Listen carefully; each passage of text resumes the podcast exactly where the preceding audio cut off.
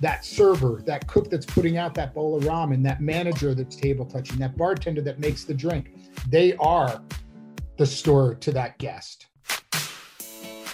What's up, Zach Oates here, author, entrepreneur, and customer relationship guru. Welcome to Give an Ovation, growth strategies for restaurants and retailers, where we find industry leaders to share their secrets to grow your business. This podcast is sponsored by Ovation, the actionable guest feedback tool that works on or off premise and is easy, real time, and actually drives revenue. Learn more at ovationup.com. Welcome to another edition of Give an Ovation. I am joined today by Kelly Jones with over 30 years of hands on experience in the hospitality industry. There isn't much that he hasn't seen. He's currently the principal of Kelly Jones Hospitality, a hospitality consulting and management company. And we met speaking at the same event. And I was just blown away by his ability to weave in strategy and tactics.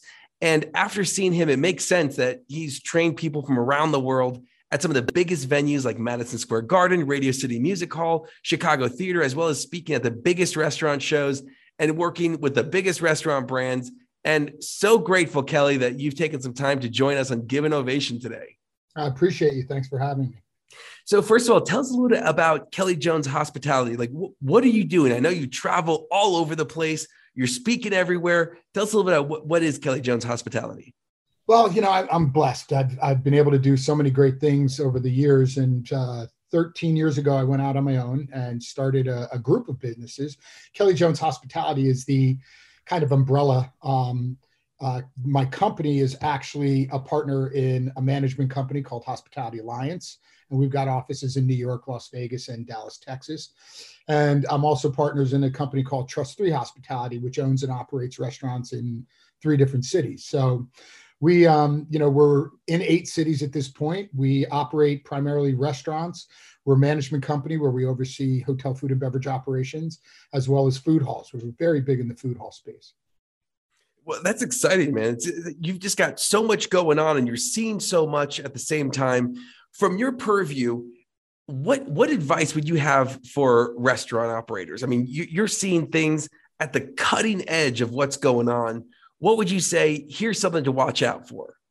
Well, I think um, know some of the biggest things, obviously, uh, with COVID kind of hopefully waning quickly, um, we're really seeing people that want interactive experiences um, and they want options. So that's where the food hall is really great. You know, you can walk in with 10 people, all go and get your own food experience and then come back together and commune.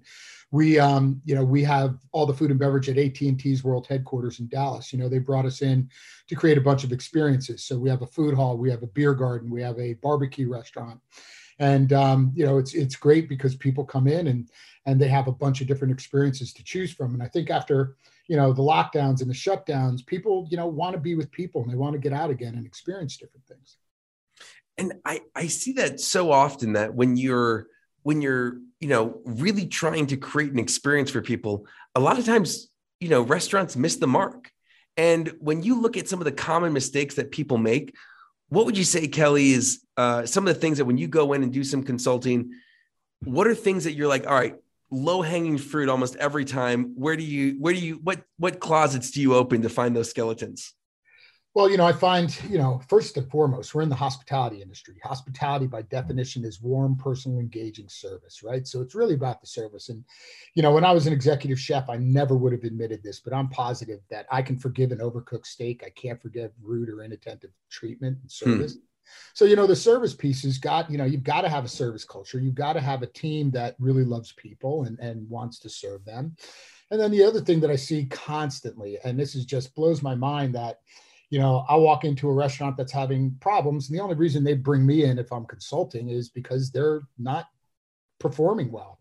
And it blows me away that nine out of 10 times I walk in and they've got a high food cost or a high beverage cost, yet they've never costed any of their recipes. They don't have plate costs for anything. And, you know, my retort is always, well, if you don't know what something costs you, how do you know how to price it to sell it? yes. Right. It's, it's, but why do you think they don't know the costs? Uh, they don't go through the exercise. It's arduous and sometimes painful, but you have to do that.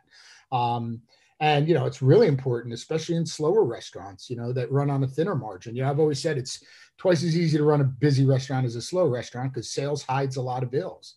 But oh, you know, interesting. You, you, don't have the sales, you know, and it's all about driving revenue. You know, nobody's ever cut costs their way to prosperity. It's all about you know generating revenue. And you know that service, I think that's something where the service doesn't necessarily bring people in the first time, but getting people in the first time isn't really it's that's not what drives successful restaurants. It's getting those people to come back and back and back and back and tell people, and that service is really one of the key factors of getting people to come back. And, and you told an interesting story about the head chef of Ritz Carlton. Um, oh, uh, Augustus Escoffier. Yeah. Do, do you want to share a little bit about that? Yeah. So Augustus Escoffier is literally the Mac Daddy godfather of, you know, modern cuisine. His, you know, he's still taught in every major culinary school in the world today. Created the brigade system um, that's used in most modern restaurants, you know, wrote cookbooks, but, you know, he was, you know, also known as the very first chef of the very first Ritz Carlton in Paris. And back at the turn of the century, in, in the early 1900s, he was interviewed uh, by a by a newspaper, and he was asked, you know, what does it take to be a successful restaurant? And he said, "Look at me, smile at me, talk to me, thank me." Now, I mean, think about this. Here was the most in, incredible chef of his day, and and you know, arguably today, and he doesn't even mention food. He doesn't mention you know the music the the lighting the you know the ambiance you know the product. He says look at me smile at me talk to me thank me. And that goes back to my hospitality warm personal engaging service. And and you know funny zach you know you said you know service is all about bringing people back. And you know i train all the time. What is the guest lifetime value it's never about getting them in. And that's why I hate the term, you know, upsell. It's, you know, suggestive sell. You make options, but you don't, you know, have a hard sell approach. You know, you let the guest try to um, navigate their own experience. I call it gastro tourism, where you let the guest decide how they want it. You know, so many restaurants have so many rules and it blows me away. You know, I mean, I just the other night I went into a bar and, you know, can I, can I see the menu? You know, I was traveling and I just, you know, I was hungry. I wanted to have dinner and the bartender gives me a really limited menu. And I said, you know, is this your full menu? He said, no, that's our bar menu. I go, can I see the full menu? He goes, I'm sorry, you can't have the full menu here. Uh, that's only for our dining room. And I turn around, I go, let me get this straight. If I walk 10 feet that way and sit at a table, I can have a full menu, but right here at the bar, I can't. He said, yes, sir, I'm sorry. And I was like, that makes no sense. I want to buy and you're not letting me. Yeah. Um, so, you know, no rules, just, you know, um, you know, gastrotourism, letting the guests decide how they want to experience your restaurant. Love that idea, gastrotourism. And I think that one of the one of the key things too is uh, when you go to a restaurant and you either have a new menu because you've just changed because you have a seasonal menu, or if someone's been in for the first time, one thing is like walk them through what are some of your famous things, right? How do you create that great first experience? And I think that being able to ask the questions to the guest of what do they like, what are they feeling, and and really creating that personalized experience is something that we don't get very often nowadays especially with the rise of fast casual. You know it's it's a menu and and the really smart restaurants will star the things that are popular. Other than that if you're in for a first time it's like good luck. You may have just gotten the worst thing on the menu and then you're not getting them back. Well you know that comes down to training and uh, you know our training um, in in our properties that we operate are you know very very extensive training. You know the first thing is you've got to know the menu. You can't sell a product if you don't know the product. You know our team has to taste through the entire menu. You know we we understand that you know we're we're in a very interesting business because even when we do something perfectly there's a subjectiveness that somebody might not like it right? So oh, yeah.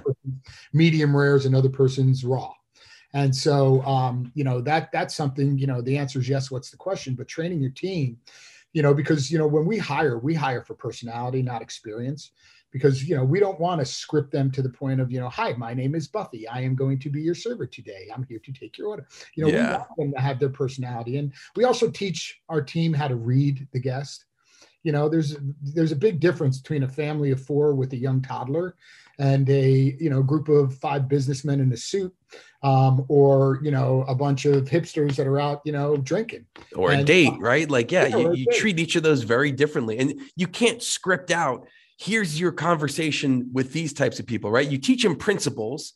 You teach them how to be a good server the think how to observe how to think. And then you got to like you got to trust them right Yeah, and you know, we we we show them how to you know uh, detect verbal and nonverbal clues, and and you know, um, you know, there are people that would love to talk to you and keep you away from you know doing your job, and then there's people it's like I'm begging you to go away. I'm not here for you. I'm here for you know whatever either business or social you know occasion I'm here for. Um, so it's really a matter of you know we're you know first of all we're not curing cancer right? Um, you know, so I always tell people, you know, we're serious about what we do. We just don't take ourselves very seriously, right? You know, people want to go out, and typically, if they're coming to a restaurant or a bar, they're there to enjoy themselves, you know, yeah. and and you know, so you know, we're we're just you know throwing a party seven days a week. Um, that you know we we sell food and beverage at. So, you know, it's it's really, you know, again, we're not curing cancer. We're not taking ourselves so seriously. And we're also in a business that's just not that complicated. You know, um, you know, I, I say restaurant business comes down to three pillars. There's there's the product you know i don't care if it's a hamburger is the best hamburger you can put out then there's the the ambiance the feel the the lighting the decor the music and everything that goes into the modern restaurant theater but the most important piece is the hospitality right warm yeah. person engaging service and and i always tell my team it's not about if you make a mistake, it's when you make a mistake, mm-hmm. but how do you fix it? You know, and, and I always say, you know, who are you more forgiving of if somebody makes a mistake, a really good friend or a total stranger? You know, and and and I want to think it's a really good friend, right? They're a friend, you have a relationship with them. So you made a mistake. Okay, you know, let's move on. So the goal is to make your guest your friend. Yeah. And you know, so that you know, if you're aloof or you're not giving great service and there's a mistake made, that guest is going to be lot less likely to forgive it than if you know you've really come on and you know um, made built a relationship and a rapport with the with the guest. And and what we find with our data is that if you respond to guests in a prompt and personal way then they're very likely to actually come back and that guest statistically has a higher probability of becoming more loyal than if there weren't a mistake in the first place. But the key is you've got to uncover that issue and you've got to resolve it in a prompt personal way. Um, and you know that's one of the reasons coming from restaurant industry myself that's why we created ovation right? Was to to have that that digital table touch that dialogue in a way that wasn't as confrontational. But when you have great people and great training it really helps to augment that. So the question is how do you find those people and then what tips do you have for training those people on creating that great hospitality well, um, you know, we're in a, a season where finding people is just brutal. Um, right. You know, certainly over the last, I don't know, year, um, you know, as we've started to open up our businesses again, you know, our full service restaurants, um, you know, the staffing is just really difficult. Uh, by and large, we're probably paying about 20% more for our line level team than we were paying pre COVID. Wow. But, you know, our big thing again is, you know, I can train on mechanics. I can't train on personality. So it really is comes down to the personality. And then it's trained. You know there's an old saying the more you expect of somebody more that you have to train them. And you know there's another saying that you know what if i spend all this time energy and money on somebody and they quit? Well what if you don't and they stay? You know because you know here's what i know. We've pro- properties you know 16 properties in eight different states right now and I tell my team all the time, you can work here and survive every single day without me. My business does not survive without you. So, you know, in my hmm. ramen shop in Burlington, Vermont, and I'm in Las Vegas, every single person that walks into that ramen shop today, you know, they're keeping a running scorecard, right? And it's it's called the moments of truth, where, you know, that server, that cook that's putting out that bowl of ramen, that manager that's table touching, that bartender that makes the drink, they are the store to that guest, not me and so, you know, I always tell my teams, it's like, you know, you represent my brand, you are my brand. So if that's the case, why wouldn't I take all the time and money that it needs to take to train somebody correctly? Yeah. And I, I think that's so true. And it's, but a lot of times I think that the challenging part is how do I train? How do I come up with new content to train my staff all the time? What, what would you say to those people that are like, I just, I don't have like I mean, I feel like I'm I'm saying the same things over and over again, you know, once a month, recycling like the same trainings. What, what would you say to those people? Well, first of all, repetition is the mother of all skill. So that's not necessarily a bad thing because, you know, the more you, you know, the more you get good at something, it's because you're doing it over and over again. And, I guess that's, that's, that's the reason why you go to church every Sunday, right? As opposed to, I, I went to church once when I was uh, when I was bar mitzvah, so there we go, right? yeah, you, you know, you don't get strong from eating. You know, you get strong from getting out there and moving. Um, yeah. you know, and and you know, I, I think the repetition is so important because anything that you're good at you practiced and and sales and service is you have to practice nobody's born with the innate ability to sell but you know there's a lot of ways that which we we can teach our people how to sell and um, you know there's so many different things and you know selling is a condition you know it's it's a conditioned response to something that's happened with your guest so, going to the experience of the guest, the heart of everything, what do you feel like is, and you've touched on a bunch of different aspects of the guest experience, but what do you think is the most important aspect of guest experience nowadays? Making them feel important.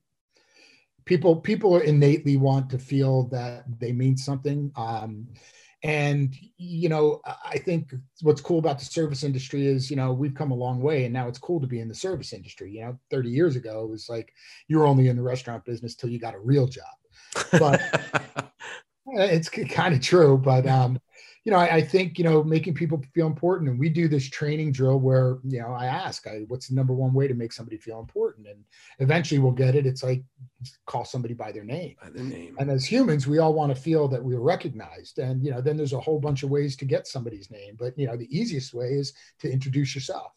And once you get a guest name, you know, um, that that you know first impression and first impression is 10 seconds right for somebody to decide if they like you or they don't like you um, you know first impressions are really gray. They're typically black or white. And so you know when we can get you know a guest name and we use that guest name on a regular basis um, you know and then that's how you that's how you get regulars. Because you know i mean the old cheers thing everybody want to go where everybody knows your name mm-hmm. right? You know so um, you know those are really important. I mean I, I would hazard a guess as you and i know i do there's certain places that i go regularly because they know me and i'm treated well and you know i actually learned that from Livingston, New Jersey. Oh, uh, yeah, our neck of the woods. Yep. There's a restaurant called the Beef and Bottle on Livingston Circle that my parents went to every Saturday night without fail. And it was like they walked in hi mr and mrs jones. We have your tables um, ready. But when they sat down literally my dad didn't even have to ask for his manhattan to the sweet side with two cherries and my mom didn't have to ask for her chardonnay. That just came to the table literally as they were sitting down. You know i mean by the time they were finished with their meal the chef had come to the table the managers had come to the table and other servers had come to the table just to talk to mr and mrs jones. And you know i grew up watching that you know on the rare occasions they allowed you know the kids to come along. But you know know, that was just always really impressive and it really stuck with me. Um, but that was what hospitality is it's making people feel important and appreciated. Absolutely. And I, I've always said that the greatest human desire is the desire to feel important. And I feel like that's innate from the time that we're born to the time that we die. That is how we want to feel. And that's and that's what makes you feel special. And to your point about being friends, that's what allows guests to be more forgiving about things because they've seen you at a better state right? And so they can they can forgive the mistakes because they know it doesn't usually happen. Now just make sure you don't you uh you fix them right? Just got to fix it. And and i go you know my whole thing is you know are there people out there that are trying to beat you to get something free? Yeah but you know what? Noblesse oblige the noble oblige. If you know I always tell my staff, err on the side of caution to the guest side 100% of the time. If they aren't happy, it doesn't matter who's right or wrong and it doesn't matter whose fault it is just make them happy you know? And if that includes comping their entire meal and inviting them back for free on us to make them happy then you know it's better than a bad yelp review. Yeah. Oh my gosh right? Because that'll lose you one negative review loses you 30 customers and that's that gets pretty expensive. So what are some things kelly that you've seen that are uh, successful that you've seen or tried lately well, as I said, you know, our food halls, you know, they're coming back. You know, it's funny because you know it's all about communal spaces and and um, you know, uh, great entertainment. Um, and certainly that went away, you know, for COVID in a big way. Uh, and then based on um, you know certain states that are open and are others that don't you know again i really believe people you know just have this innate desire to be with other people and break bread and you know it, it's pretty funny because i think i'm the luckiest guy in the world you know my favorite thing is a great meal with great wine and great friends and i got to parlay that into a career. But i think you know other things that people are starting to see you know listen the um delivery apps that they're, they're here to stay and in fact you know obviously they were you know key for covid. I was able to keep four properties open during COVID, just doing delivery and to go. And I think that that is going to be, you know, on trend and on point for a long time. Um, I, I know that um, you know people want convenience and they're willing to pay that extra 30% just to not have to leave their couch. Yeah. Um, so I think that that is something that you're going to you know see continue to grow as a market segment. I also believe that um, you know fine dining as we know it is probably you know not coming back to the way it was. You know the white tablecloth restaurant and the you know waiters in tuxedos. I think um, people don't want to go out and spend you know three four hours at a meal just waiting for their next course i think that you know the reason they're spending three four hours at a meal is because they just love the company that they're you know they're keeping right then and so i, I see that you know it's going to be more fast casual more shareable items um, you know i haven't done a fine dining restaurant in probably five six years um, unless it was in a hotel and you know ownership wanted that um, so you know, I think that uh, you know, shareable items, things that you know bring people together, uh, are are still and continue to grow as a market segment. Love that. Well, who deserves an ovation in the restaurant industry today? Who should we be? Who should we be following on social media?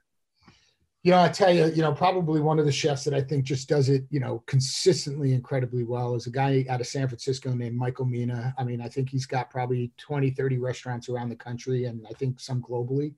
I mean, this guy is just, you know, you go into any of his restaurants and they just perform on such a high level. You know, Michael has this uh, saying in his company that um, uh, perfection is expected, but excellence is accepted. And I love that because, you know, his feeling is if you strive for perfection every day, you will achieve a level of excellence. And I, I think that that is just such a great, uh, you know, kind of uh, internal mantra uh, that, you know, people, you know, should always aspire to. Because I know that's, you know, my whole thing. But, you know, we always have to remember perfection is a perception because your yeah. idea of perfect and mine might not be the same. But you know, I think you know we both obviously in the time that we spent together, you know, we're certainly all about chasing excellence. Absolutely. I l- love that saying. Perfection is expected, but excellence is accepted. Yeah. That's, that's a cool one. Well, Kelly, how do people find you, follow you, or your brand? Uh, KellyJonesHospitality.com is my website and has all the social handles, but uh, at Kelly Jones is, uh, um, you know, my Instagram handle. Uh, Kelly Jones Hospitality is LinkedIn and Facebook. So, you know, I'm all over. You know, we we post, uh, especially, you know, one of the big things that we find uh, incredibly rewarding and I think very important is our, our charitable work. We do a lot of work with uh, local charities in, in every one of our markets. And that's something giving back, you know, at this stage of my life and career is really what it's all about. You know, watching the next levels of me come up through the ranks and having a, a great degree of success is gas. Love that, Kelly. Well, hey, for helping airlines stay in business with all your traveling, for turning your 30 years of experience into 30 minutes of inspiration, and even though you're also a Jersey boy at heart, for introducing me to a vacation gem in my backyard of Utah, Duck Creek Village. Today's ovation goes to you, Kelly. Thank you so much for joining us. So happy to be with you. Glad you're with us today, and thank you. Thank you to the risk takers, the troublemakers, the crazies who are keeping this world clothed and fed. You're the ones who deserve an ovation. Again, this podcast was sponsored by Ovation. To see how we can help you grow your business, go to ovationup.com. Don't forget to subscribe, and as always, remember to give someone in your life an ovation today.